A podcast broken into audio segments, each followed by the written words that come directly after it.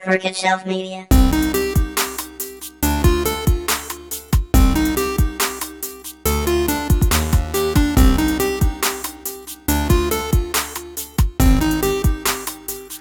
Welcome to the Crooked Shelf. This is Ethan. And this is Alex. Alright, so I'm just going to be honest right off the bat. We are both exhausted and we are both late in the schedule. So... Uh, this is a this is a rush job. Nothing but honesty. I've had worse jobs in my life. So um, today, in a shocking twist, we're not going to be talking about comic book movies. Um, instead, uh, we decided to take a note out of the Theory and Crime playbook and do a do a top five, and we're actually going to turn this into a series. Um, so. Today we're going to be talking about our top five video games, and uh, in the future we're going to be doing um, uh, comic books and movies and mm-hmm. maybe other topics if we can figure out other stuff that we share that we can make a top five out of. Like, I'm not sure if you have enough uh, anime that you like to make a top five anime or not. I could probably name five. right well, there off you the go. Top of my head. There we go. there, there we go. There it is. Those are Good my top enough. five. So, um, as usual, uh, I'm going to start this off with just plugging our uh, our charity that we both love, and mm-hmm. uh, so if you guys have any spare cash, uh, we encourage you to head over to extra life dot org.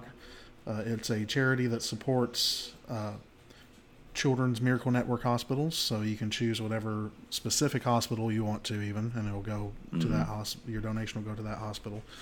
Um, and we have uh, our own personal link to Extra Life for our fundraising page if you want to help us, um, or you can make your own page. We don't care.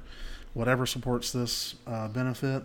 Um, and I don't have that link on me, so I'm going to post it on Twitter. Yep. So check it out. um, okay, so uh, how do you want to do this? Do you want to each go down our top five in total, or you want to go back and forth on this? Let's bounce it back and forth. Okay, cool. You want to start out? Yeah, I can kick us off. All right. So one thing I noticed when like we were comparing games before we got on mic, a lot of mine are um, newer.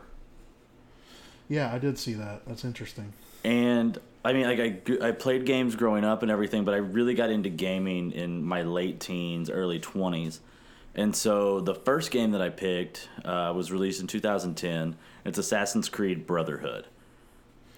Now, this is... um, well, is this the second or third Assassin's Creed entry? It technically was number three, I believe. I believe okay. It was Assassin's Creed, Assassin's Creed two, and then Brotherhood. Okay, there we go. And I... This was the first Assassin's Creed I ever played, and I fell in love with it.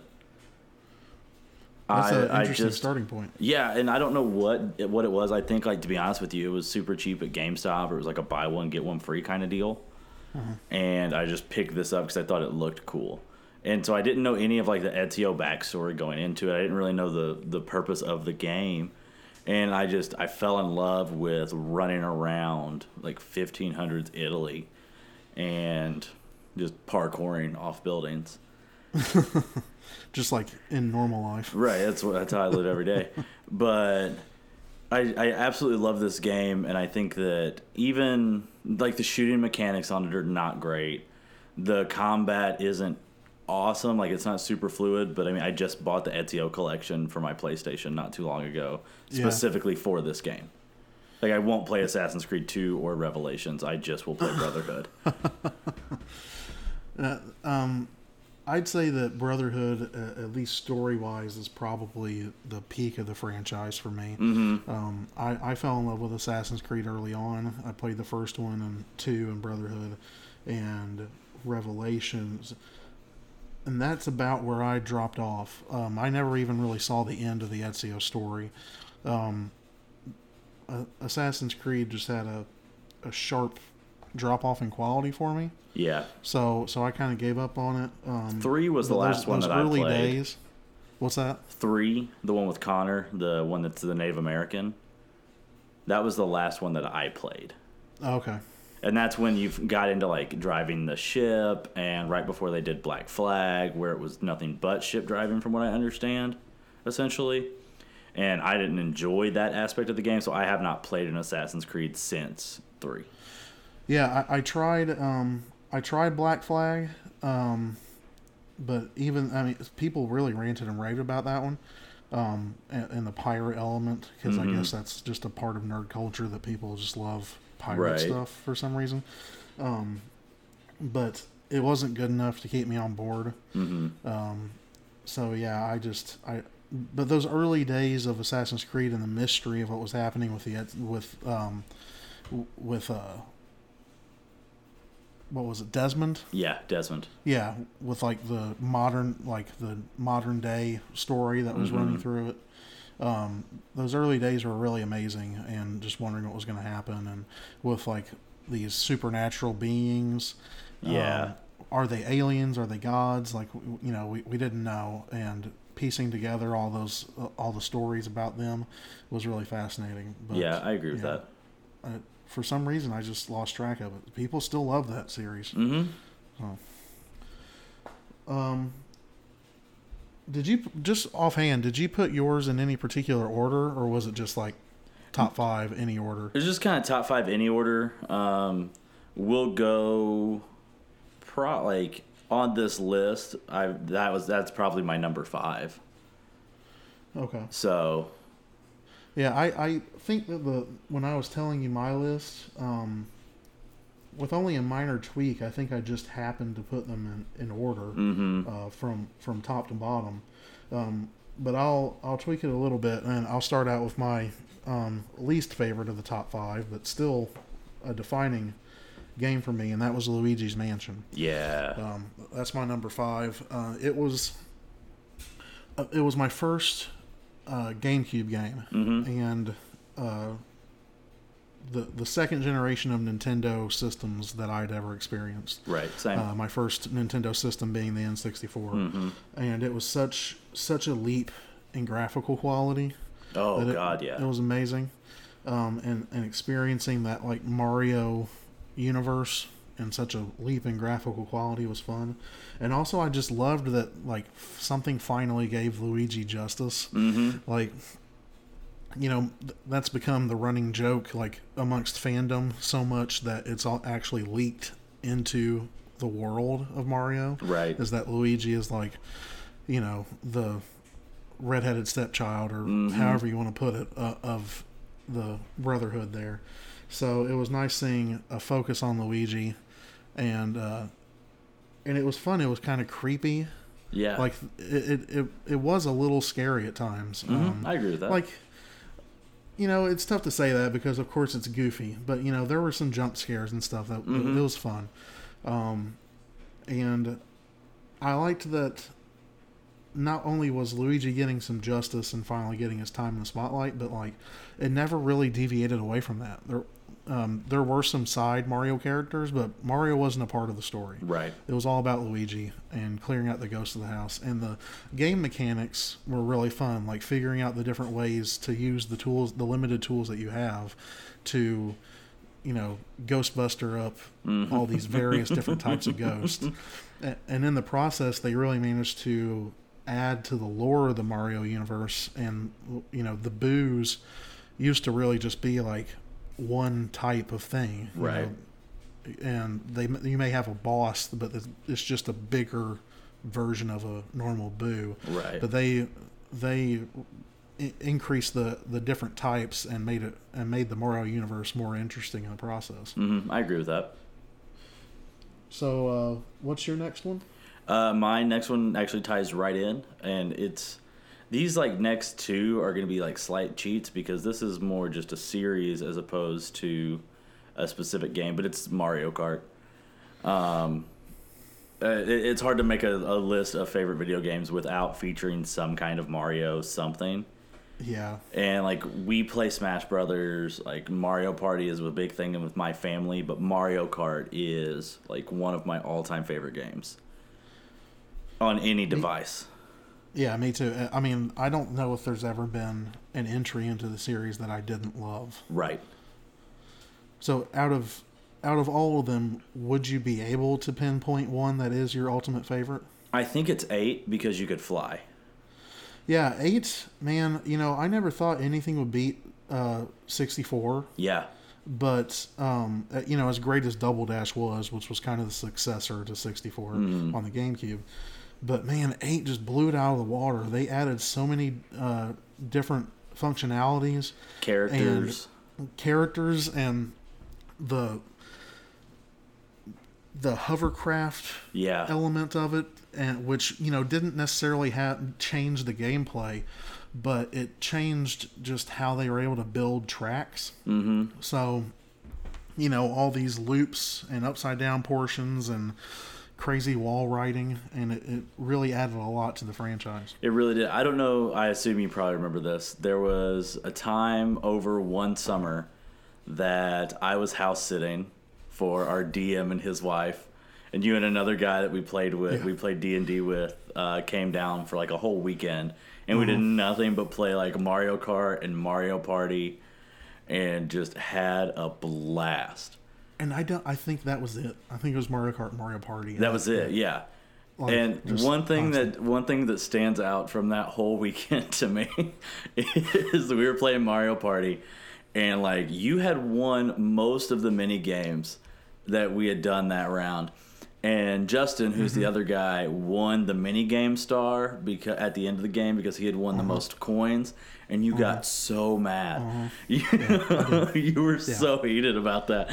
Justifiably. Oh, I agree with you. But but that's one of my favorite memories, is just hanging out in that basement and just playing Mario Kart and Mario Party for like three days straight.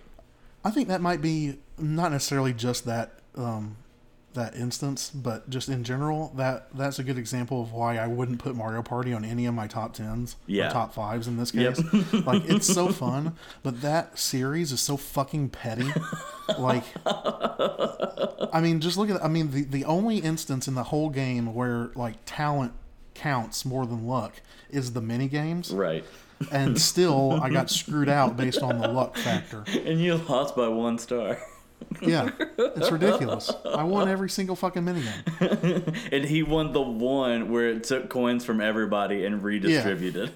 Yeah, yeah, yeah, yeah. Of course, of course. It's so petty, and it's so it's so fun, but it, it can ruin friendships at the same yeah, time. I thought it did I, that I mean, day. I, I think I I had finally forgotten about that, and now you've just You're welcome. brought up that repressed memory. And, and he's gonna be in town next week to yeah. go with us to. to Dragon Con in Atlanta, and I'm I'm gonna let him have it over something. Record it he probably and send doesn't, that to me.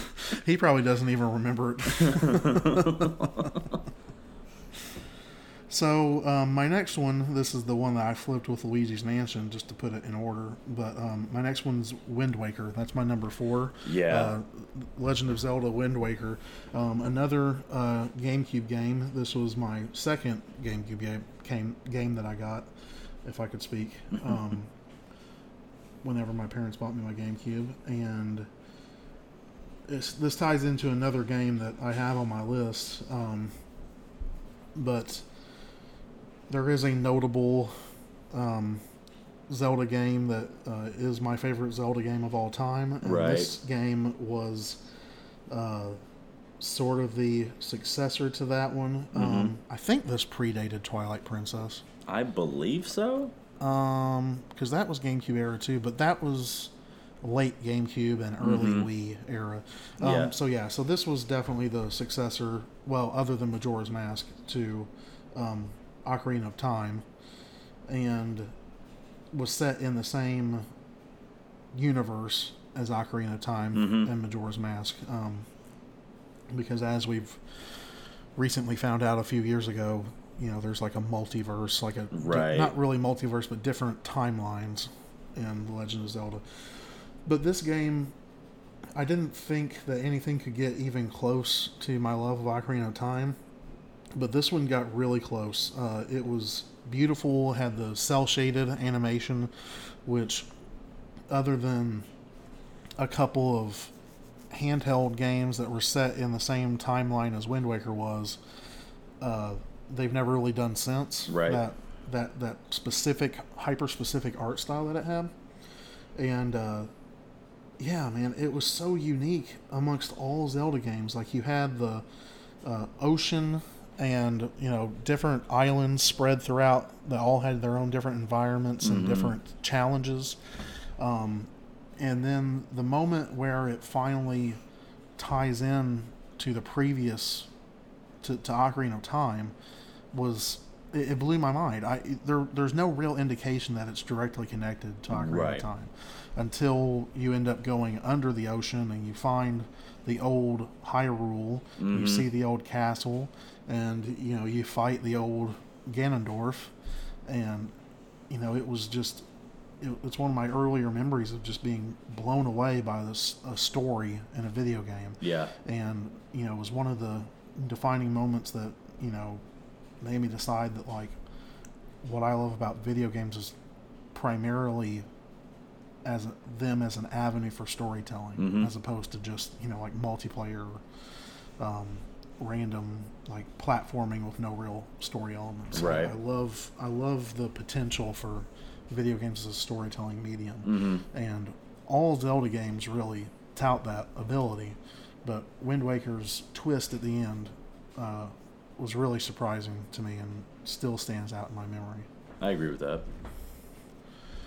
What's what's next up for you? Uh, mine, and this one's a bit of a cheat too, because I'm going to say it's two games that are in the same series. Um, but as we have discovered through, I believe, every episode this has been, been brought up, so it might as well be brought up during this one. I love Batman. And so my number three would is a tie between Arkham City and Arkham Knight. I love those games. Like, I can, I still play them. Like, I've beaten them multiple times, um, and I just, I can still just turn them on and start going. From the second in Arkham City, where you get to Arkham as Bruce and have to walk through, like, the the prisoners and everything and fight, and it's just, it's one of the coolest beginnings to a game, and I think that Arkham Knight has taken one of the coolest Batman stories ever and t- justifiably made it a good video game. Yes. Because um, Arkham Origins, which came in between these two, we're going to pretend never existed. I know, and I don't even know if I can put a finger onto just why that sucked. It was a different studio. Um, oh, is that... Mm-hmm. It's a completely different studio. There, there was just something about every little aspect of it, some of it, like, undefinable, that just made it, like, I was like, this is just different. This isn't. It wasn't. This fun. Isn't nearly as good. Yeah, I, I barely I, I barely got even started the game before I gave up on it. I think I got through the first major yeah you know villain fight, and then I was like, this there's something about this that just sucks. I'm done with this. Yeah, and it just, it never gave you anything to actually be invested in. And so I think that they realized, going back to Arkham Knight, that they needed to give us a, a pull and a catch. And so we had, where Batman had been injected with Joker's blood.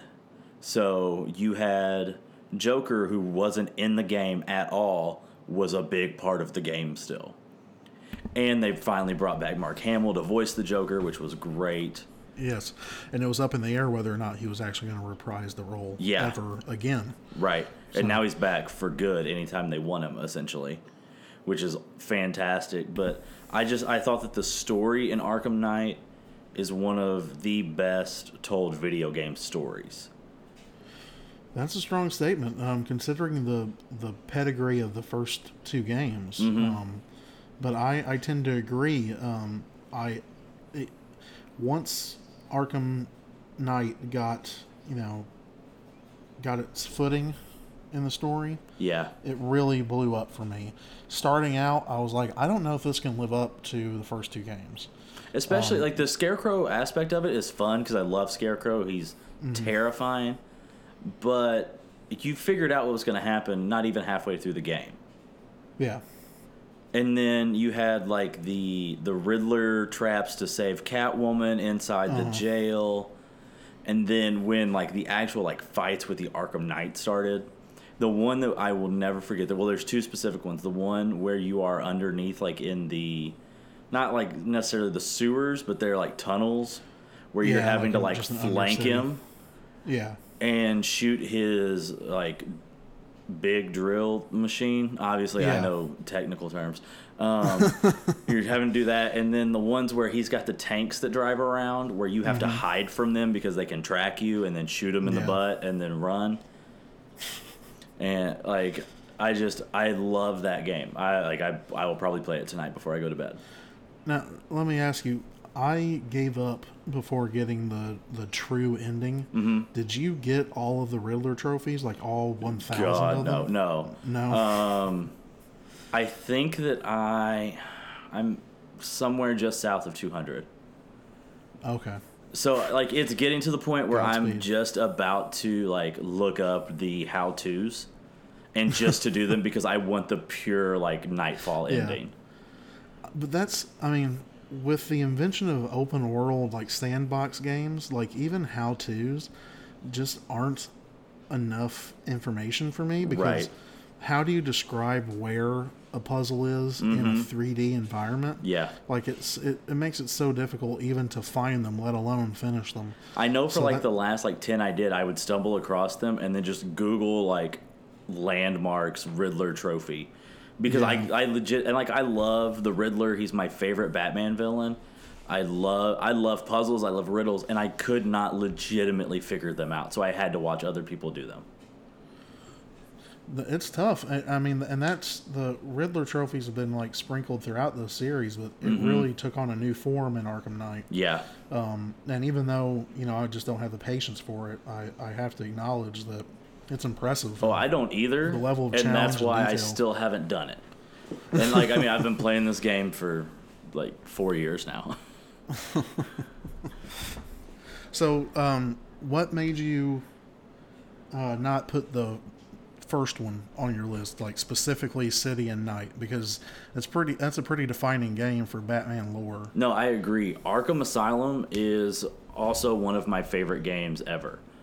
Um, I just, there was just something about City and Night that put it just above Asylum. And to be honest with you, in City, I think I can put my finger on it because if you pre-ordered, you got the Catwoman story. And with the Catwoman story, you had the option when you finish her story to either A, walk out the exit of the police station and the game is over. Or B, turn left and go back into Arkham City and help save Batman. Oh. And so I never played that. I went right. I exited. Just without thinking about it. I was just like, oh, there's the door. And I walk out and the credits roll. And I flipped. Oh my god, I was so I was so mad. And then all of a sudden it shows her and the game goes in reverse and brings you back and gives you the decision to walk left. That's and walk really back cool. into Arkham. And yeah. that's where I was like, that's awesome. Yeah, like even though it reversed it, it still gave you that choice to yeah. see how that would play out. Yeah. That's pretty interesting. Yeah, no lie. As soon as she walks out the door and gets like down the alley into Gotham, credits. That's that's really neat. Mm-hmm. I like that. I, I got to say that Ar- the Arkham series had, like also just... I think they created a better version of Scarecrow than exists in the comics. I you know? agree. Scarecrow was horrifying. He went from being my least favorite uh, Batman villain to being near the top. Yeah. Like near Joker. Maybe second or third mm-hmm. from Joker. So, and, and then, you know, they're expounding on him in Night was really awesome. Yeah, to see him fully come to power was really fun. Yeah. My next up, um, very defining game for me. I think we, we I think we mentioned it very briefly um, a couple episodes ago. Uh, is Final Fantasy seven. We talked about the music from it. Yeah. Yeah. Um, you know, in in hindsight, there's definitely been some better Final Fantasies and some better J R P Gs, but just with the time period, uh, you know, in the early two thousands and my age at the time when it came out, uh, and I think it's all my generation, everybody born in the nineties that experienced this game, like, see this as, like, the ultimate mm-hmm. Final Fantasy game for them, um, if only because of nostalgia. Uh, it was my introduction to R P Gs. It was my introduction to J R P Gs. It was my introduction to Final Fantasy as a series. uh, I mean, it it was it it started this whole thing. Yeah. Like I, I had some I had some video games before that. I had like Doctor Mario on my Game Boy. Uh, I think even my N sixty-four predated this, um, and I loved the games I had for that. But um, if it wasn't for Final Fantasy seven, I wouldn't be sitting here like the person I am today. Like it got me into anime. Mm-hmm. All the things that I listed before, it is just defining for me. It is a piece of me. Yeah. Uh, the the story was more depth than I'd ever seen before. I mean, and not not just in video games. Like period. I, like yeah, movies and. Maybe not novels, but movies and comic books and T V shows in comparison were were just shallow. Yeah. There was so much depth to this, and it was also the first time I realized that like a game can go on for like sixty plus hours, mm-hmm. and you're still getting story out of it. Um, the the world was fascinating. I'm still fascinated with that world. You know, e- even if like some of the characterization is aged. Um, just the mix of like modern day technology with the fantasy setting, um, and and not like in a steampunk way, which I hate. But uh, yeah, it was so cool. It was so, it was the darkest thing I'd ever played at the time, particularly the early chapters. Yeah, where you're in uh, you're you're in that floating city, and you're fighting the evil Shinra Corporation, and um, the moments. A really defining moment for me, which we talked about in our music segment, um, was that that song that I mm-hmm. played for for you uh, was part of like one of the most defining moments of the game for me, and that's when you know the main villain presents himself, and you know you wake up in this cell, and all the doors are unlocked, and you walk out, and you know there's blood smeared across the walls, and that dark music is playing, and you know this was a sudden turn. In the story, right? So yeah, that's. Um, I mean, there were other Final Fantasies that came shortly after. Final Fantasy eight and nine are also uh, very special to me. Um, PlayStation One was just the golden age of of J R P Gs, um, but nothing ever quite lived up to seven. I, I think I was just chasing the dragon of seven with eight and nine, and I've played, you know, other than the the M M O, um, which is fourteen, I believe, mm-hmm. um, and I think also eleven, eleven and fourteen are M M Os. Um, other than those two, I've played every Final Fantasy since, uh, every main numbered title at least, right? Um, And I'm still just kind of chasing those glory days of, of seven. Mm-hmm. So what's up for you next? Uh, mine, my next one is probably, I think it's the most current one on my list. Uh, it's a game that I am very bitter about because my PlayStation died with like four hundred hours into this game. And so my new PlayStation still doesn't have this downloaded onto it yet because that's how salty I still am. But that being said, it's a phenomenal game, and that is Witcher three Wild Hunt. Yes.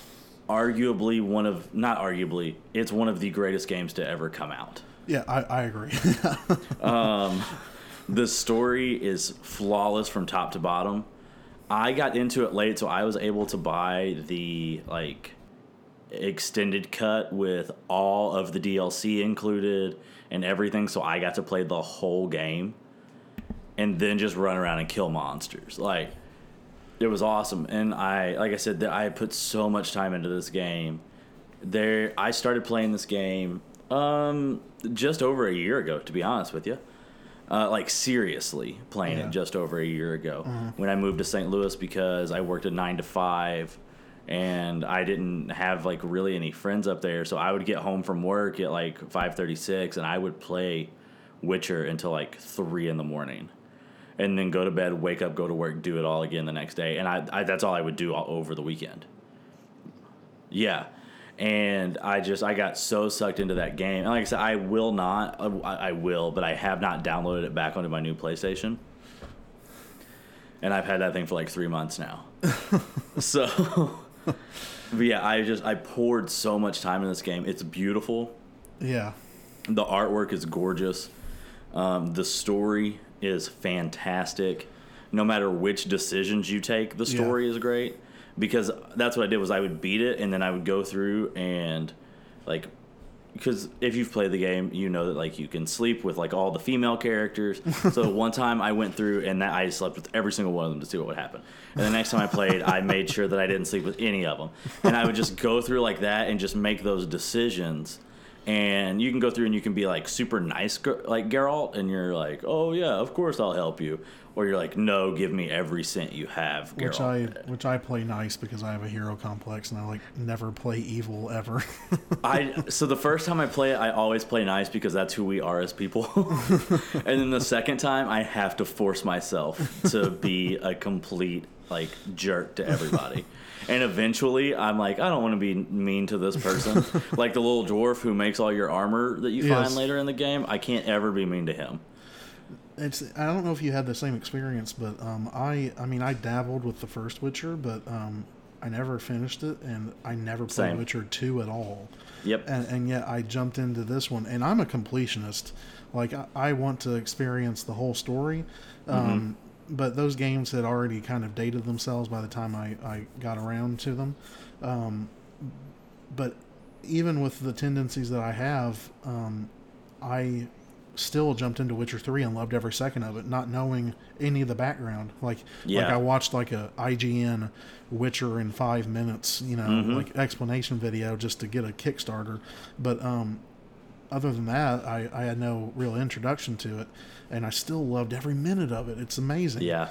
And, like, you know, it would probably make it on my list if I wasn't just, like, my list is kind of operating on, like, childhood nostalgia more than anything. Right. Like, I feel like if if I was twelve around the time that Witcher three came out, like, it would be one of the most defining gaming experiences of my life. Mm-hmm. It's incredible, and I think the internet's now starting to hate it because of the cycle of love, hate, love again right. with the yeah. internet. But, you know, luckily I'm not susceptible to that. I, I still, I still love that game. It's you can spend so many hours in it, and you're not even touching the main story. And the main map didn't open up for me until like a hundred hours into the game. Like the whole left part of the map, yeah, that you that, have to sail to, uh-huh. never, never opened up until like a hundred hours into the game. Yeah, I think, I don't think I got to that part until the main story took me there. Like, yep. And yeah, that was, you know, hundreds of hours in, and, and the beauty of that game is that it has such a great writing that even the side quests are just as good as the main story, if not better. Mm-hmm. And they're not all, I mean, there's not much you can do with the mechanics. There, there's still kind of, there's some fetch quests and stuff and typical R P G filler stuff. Like, right. as far as the mechanical completion of the quests, but the story that's mixed into the quest makes it worth the monotony that, that may or may not arise. And you have quests that tie from town to town and then area to area. Yeah. Because this dragon, while, yes, it's mainly attacking this place, you hear someone talking about it across mm-hmm. the map.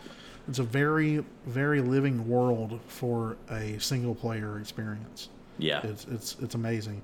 I was really uh, interested to see that one on your list, um, considering all the other ones. Um, it's a much different vibe. I mean, I, especially I guess, what's going to be number one. Yep. Yeah, yeah, yeah. So um, I guess we'll move on to my number two. Um, this was this was a hard one, but I, I specifically I didn't go just series. I, I picked a specific one, and I picked Halo two. Um, yeah. I, I love the entire Halo series. Um, as I mentioned before, I'm, I'm like a story-driven gamer. So uh, I was never much into shooters in my youth.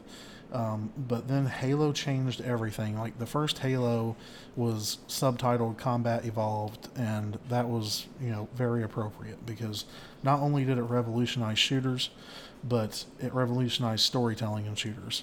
Mm-hmm. I mean, for instance, it like actually had storytelling in shooters that like, right. don't really...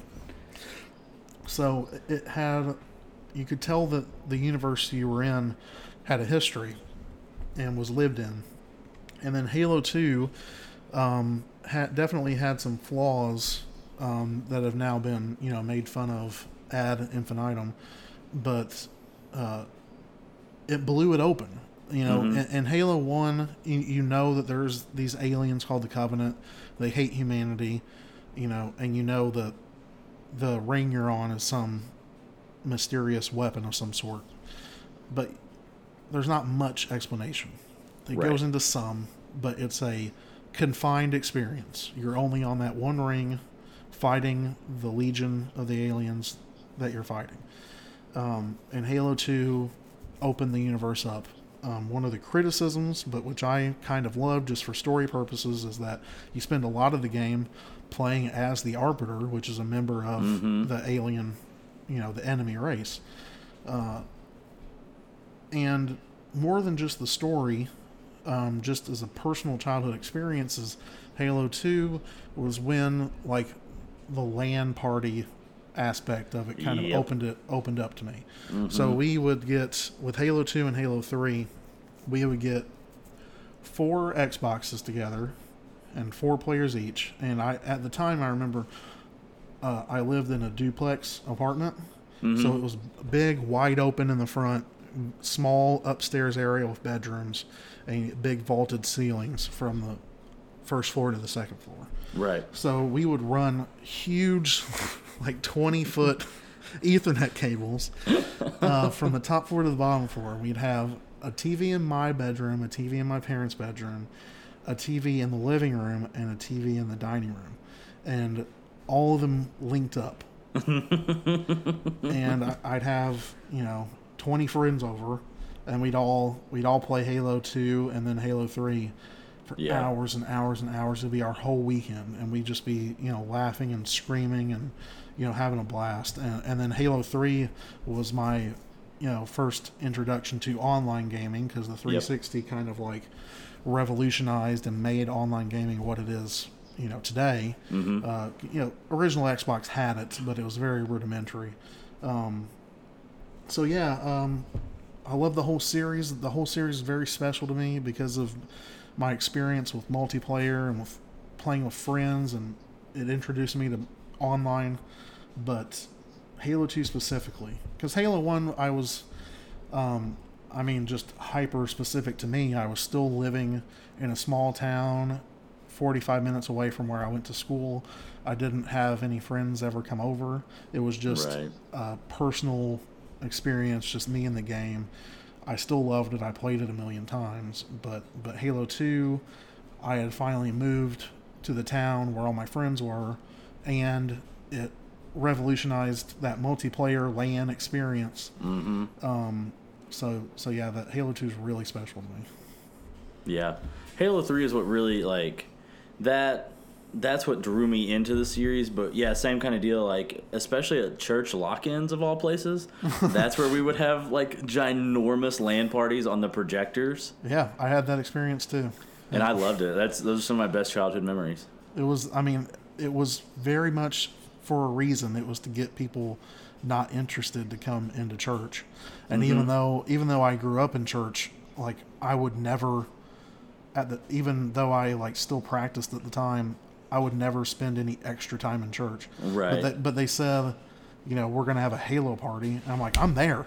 Right. I'll you know, show I'm, up at church. Yeah. Like, and like, I was like, you know, I, at least I thought I was great at the time. You know, once you start playing online, you realize that you don't have shit on anybody else outside of right. your friend circle. Yeah. But like me and a close friend at the time, Daniel, we were like God tier good at Halo amongst our friends. Like, we had to be split up. Like, we couldn't be on the same team or else no one had a chance. Like, that was how good we were. Just, and, you know, probably just because that's all we ever did was play yeah. Halo. It's like nothing to brag about. Like, we wouldn't have been well, that good. That was my buddy Russ. Like, if you were going up against Russ, you were done. But, it, man, it felt good to be king at the time. Yeah. Take the power where you can get it. All right, so we're at your number one. Yep, and it's uh, completely out of left field. It's probably not to Ethan at all, because you've known me for years. Um, my favorite game of all time, my number one, is Crash Bandicoot Warped. This is a game that I, I'm doing what Ethan did, and it is so much of a childhood memory and nostalgia that I this like just thinking about this game makes me feel good. And that, I thought you were like, gonna say horny for a second. Well, it was the introduction of Coco. Um, yeah, weird. Like, I think that is Crash Bandicoot the the beginning of the furry.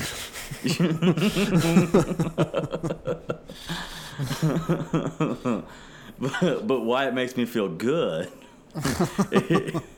is that I have vivid memories of playing this game at my grandparents' house with my aunt, uh, who would babysit me in the summers, because my dad was a teacher um, at the time, but he he was always like working in his classroom or doing other things, and that makes it sound like my dad's like never around. My dad is a phenomenal person, but my grandma and grandpa wanted to babysit me in the summer because I was off school.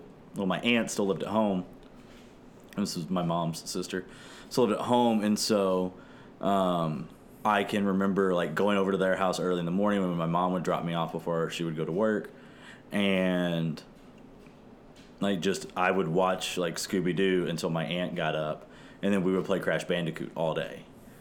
And so like at, like as a whole, this game has always just held like a special place for me because it's something that I associate with one of my like very close and honestly favorite family members.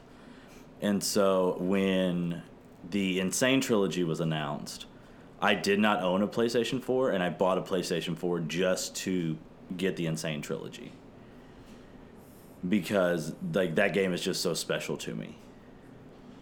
And when I got it, I've beat the whole game a couple of times, but I beat Warped first.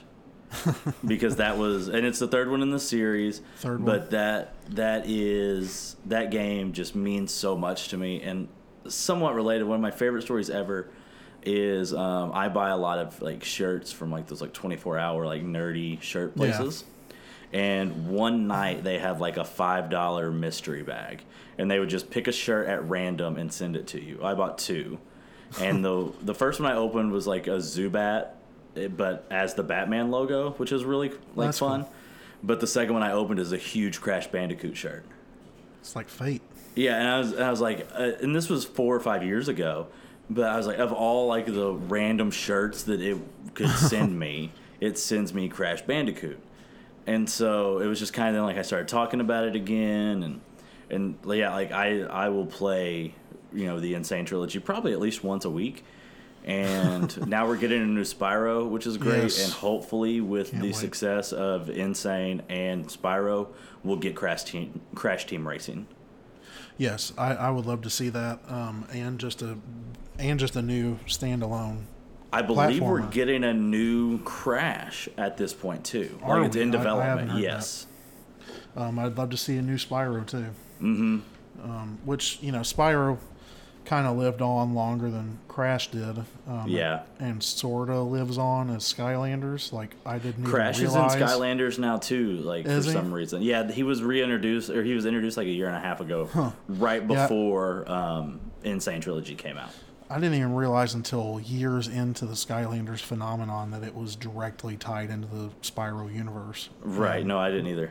I was like, don't give me that shit. I want real Spyro. Like, don't right. tell me that we're still getting Spyro because Skylanders exists. Give me real right. Spyro. Well, uh, to, to wrap it up, uh, my number one, which I already alluded to earlier, um, is, of course, we talked about it on the episode when we talked about music. Uh, Ocarina of Time, Legend of Zelda mm-hmm. Ocarina of Time. Uh, the first uh, N sixty-four Zelda game, the first uh, three D open world Zelda game, and my first Zelda game. Uh, it's it's amazing. I, nothing can beat it for me. I, I yeah. mean, talk about chasing the dragon, like with Final Fantasy. Like I've been chasing that with Zelda too. Mm-hmm. You know, Majora's Mask still had the same Link, but in a different world. It came close. It's great too. Um, Twilight Princess kind of tried to recapture it in a weird way. It's great, but it's not the same. You know, I just Ocarina of Time was so special to me. My um, such a specific situation for me. Like I got my N sixty-four. It was packaged with uh, Mario sixty-four. Mm-hmm. You know. That's Phenomenal a defining game. moment for me. Um, but, you know, Ocarina of Time was like the third video game I'd ever had. You know, mm-hmm. I mentioned earlier I had Doctor Mario on my Game Boy. I had Mario on my N sixty-four, and then my cousin, uh, a close cousin of mine who um, is practically a brother to me and my sister, um, he... He let me borrow Ocarina of Time, and then I never gave it back, ever. And to this day, probably fifteen years later, if not more, he still brings it up at holidays that I owe him a copy of Ocarina of Time because I never gave it back. Which, that and, thing's like sixty bucks now. Yeah, if not more. Like um, that thing goes for some money. Uh, but I just couldn't put it down, and I kept replaying it and replaying it and replaying it.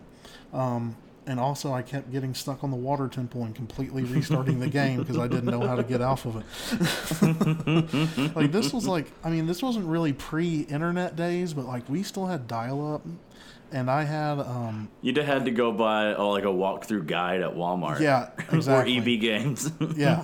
I didn't have some YouTuber who would like literally do a whole video for free showing how right. to go through it.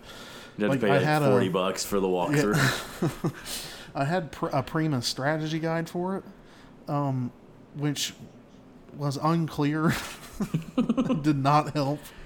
So I would just fucking give up and just restart the game. And I didn't care because I loved every minute of it. It's so much fun, yeah. I just lived in that world. Like, I kind of miss the ability to, you know, like, I kind of just, like, run through games now just to get mm-hmm. on to the next one because I, I don't... I don't have time to like be a completionist anymore. I don't have time to just wander around and right. experience and live in a world anymore. So I miss that. Like Zelda, Ocarina of Time, like the, what is it called? The Kikiri Forest or the, mm-hmm. the opening forest area. I just walk around it, and it's not even that. It's probably like twenty square feet when you look back, but like, yeah. you know, it seemed like a whole village at the time, and there's probably like three N P Cs, but it seemed like it was full of characters. Mm-hmm. And I just walk around and talk to them, their limited lines, and just, you know, I'd feel like I was living in that world. Yeah. And so when I finally did beat it, I was so sad to see it end. Um, yeah, that that's just, that is the number one video game experience of my life. It, it, it kind of, in a way, as far as nostalgia factor, kind of rivals Final Fantasy seven, even though I put it higher up on the list. Mm-hmm.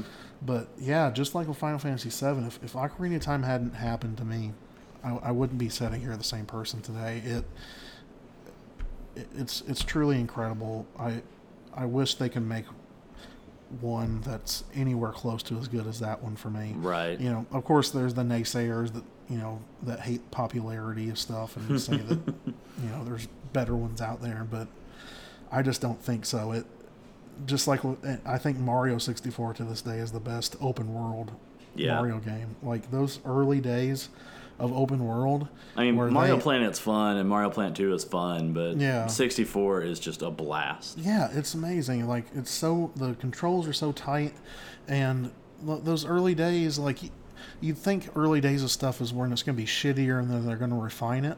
But like time after time, my experience specifically with video games is like the early days of something is where there's no rules yet. Mm-hmm. And they're more free to do all this experimental stuff. And like, you know, Mario and, and Ocarina of Time and all those like weird little Nintendo sixty-four games, like Jet Force Gemini. I don't know if you ever played that one, but it was mm-hmm. a little shooter. Like there's all these, you know, early N sixty-four and PlayStation one games where we were just getting into like quote unquote modern gaming, um, moving away from like sixteen bit, you know, side scrolling gaming. Right. And it was just like the Wild West. And, mm-hmm. you know, Ocarina of Time was a product of that. It was a big title. Legend of Zelda had existed, but you know, they had just opened up the world, made it yeah. three D, and it went places, man. And I, mm-hmm. I wish, I wish I could play it for the first time again. Yeah, th- I think that about a lot of games. All right, well, that's been our top five. Um, just uh, to wrap it up, I want to ask, like, what are you doing, Alex? You playing anything? You reading anything? Um, right now, I'm actually rereading uh, The Long Halloween, uh, one of the greatest Batman stories ever, in my opinion. Uh, something right. that I'm doing in my classroom this year is a read a book section where I printed off twelve of my favorite book, like novel covers and put them on the wall. Uh, and if, you know, a kid ever asked me, like, oh, like, what do I do? I'm like, pick up one of those and read it. And there are two graphic novels on there this year, The Long Halloween and The Killing Joke. Um, and, I mean, there's stuff Classic. like Animal Farm and To Kill a Mockingbird and, you know, all, like, great all stuff on there. All that school bullshit. Right. But, um, you know, knowing me, I had to put a couple graphics on there, too. And so I'm doing another read-through of The Long Halloween. And um, I'm still making my way through Metal. Yes. I can't wait to borrow that. Yeah. It's fantastic. Um, Scott Snyder's, uh, that, that is him, right? That's yep. writing that series, the, mm-hmm. the Metal side series of, it spans the whole D C U. It's like a retelling of the D C U, correct? Yeah, and it's nuts. There's a baby dark side. Oh, fantastic. Mm-hmm. All right. Well, the, yep. you just sold me on it. Right now, um, I'm reading, uh, I'm actually, I got... I had the local library order a copy of, um, I don't know if you ever saw the movie Akira, the anime mm-hmm. movie. Yeah. Um, I had them order, I had the library order a copy of all of the, all of the manga volumes, um, which if you know anything about the history of the movie Akira, it's an amazing, uh, definitive early, like late eighties, early nineties, like story that was adapted into an anime movie. Um, but the, the movie came out while the manga was still being written. So it kind of took like the first half of the first book and what the author wanted the ending to be, and then in the middle he kind of just mishmashed stuff. Mm-hmm. So it's a bit of a story mess, even though it's beautiful to watch. But the manga is like a six volume, two thousand page epic. So oh, wow. I had them order that and they brought, they bought it. They listened to me for some reason. Um, So I've been reading through that, and I've been reading through a American comic series from Image Comics, which I think Image is the best publisher in comic books right now. Mm-hmm. I um, agree with that. And it's a completed series. Since I don't have time to collect individuals anymore, um, or money, called mm-hmm. Descender. And Descender is uh, a cool sci-fi, almost Mass Effect type story. Oh, cool. Um, where this... these giant world-sized robots suddenly show up one day and just start destroying sections of planets, killing billions of people, and then they disappear. And then all of the existing robots in the world get kind of blamed for these mysterious robots' destruction. Oh, okay. So it's kind of the story of a of a little boy robot who's meant to be a child companion. So he's kind of modeled after, he's like a in permanent state of boyhood. Mm-hmm. And it's his journey through uh, trying to survive while all these different alien species are blaming his quote unquote race for all the wanton destruction that happened ten years ago. Well, that's cool. So it's pretty, it's pretty cool. I'm three volumes into it. I believe it's a six volume series and it's pretty fun. Awesome. Uh, is there anything you're looking forward to? Um, yeah. I really want to, like, I think we're going to see it this weekend, and it's not comic book related or nerd related at all, but that's Black Klansman. Um, yes. Yeah. I can't wait to see it. I Spike think that it's going to be, yeah, Spike Lee joint with Adam Driver. For some fucking reason, man, right. Adam Driver. Yeah, I think it's going to be great. That looks awesome. Yeah. yeah. What about you? It looks funny, but probably also has a great message, just like everything. I believe so, Spike yeah. Knows. Yeah. Um, I guess uh, I'm most looking forward to Dragon Con. We're uh, a week and a half away from when we leave for Dragon Con. Um, this is a, if anybody doesn't know about it, it's, I believe it's the second biggest convention to San Diego Comic-Con. Um, but it is the most unique convention in the United States. Mm-hmm. It's, it, I call it, I'm, I'm sure I didn't make this up myself, but I call it Nerdy Graw. Um, it's, it's, It's unique in its situation in that it's in multiple hotels and part of a convention center. So it's not confined just to a convention center. Yeah. So they're able to run twenty-four hours a day for the whole of Labor Day weekend. Um, and after ten o'clock, it's like adult hours. So parties start happening and it's just like, it's crazy. It's just nonstop craziness. It's it's every convention wrapped into one. So it's not just one fandom. It's not just comic books. Um, you know, there's all kinds of different what they call tracks, and it's all fan run. Um, so of course there's your typical uh, panels of celebrities mm-hmm. and stuff. And those are super popular, but there's just as much like fan run little stuff going on. And I've had more fun just walking around meeting people than I have like setting in a panel at Dragon Con. Right. It, it, it's nonstop madness. I'm looking forward to it. Um, and le- leading off of that, uh, we're going to be taking a short break just due to Dragon Con and exhaustion. So our next release date after this episode is going to be... It, it would be September third, but we're going to take that week off, um, and we'll come back a couple, a couple weeks later, back mm-hmm. on our normal release schedule, and we'll do a Dragon Con wrap-up, and depending on how much time that takes, um, we'll, we may do our next part of the top five, but if, if that ends up taking up a whole episode just talking about the madness of Dragon Con, we'll push the next top five back to the following episode. For sure, yeah. But yeah, just, just to let... listeners know, um taking the third off, so basically we're going to take a month off and just breathe. um I, I'm acting like we do so much work, but particularly with theory and crime, you guys have been killing it. Yeah. Um and you just started a new day job, so you're yeah, getting that settled in. Commands a ton of my time. Yeah, so we'll see you guys when we see you. Thanks for listening. Awesome. Thanks, guys.